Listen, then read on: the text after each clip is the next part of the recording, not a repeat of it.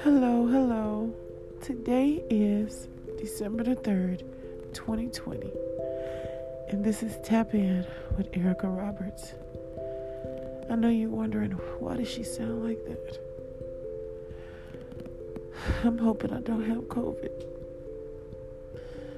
I've been sick for the last two days, but I've still been pushing, going to work, doing my regular if I can then uh, I didn't get to make it on Monday because I, I had chills and body aches. And Sunday I felt really bad. It was really, really bad. I mean, I felt so bad, guys. I felt like I was suffocating, and I couldn't, I couldn't understand. I've been doing all my vitamins and doing what I'm supposed to do. Uh, today I went to go get tested because they sent me home from work because I felt nauseated. And I threw up, I had nothing on my stomach. I took my vitamins.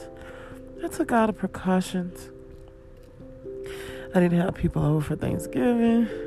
Oh my God. I'm a busy mama though.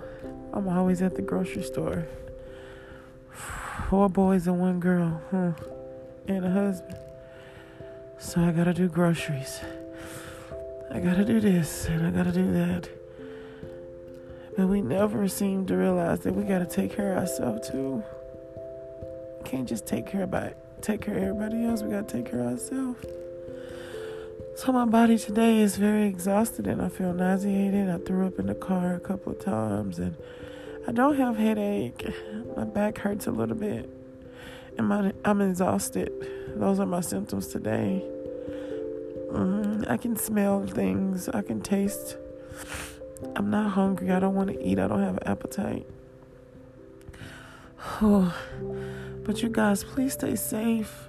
Take care of yourself. I'm going to close my eyes because I can't even talk long today. But this is day one.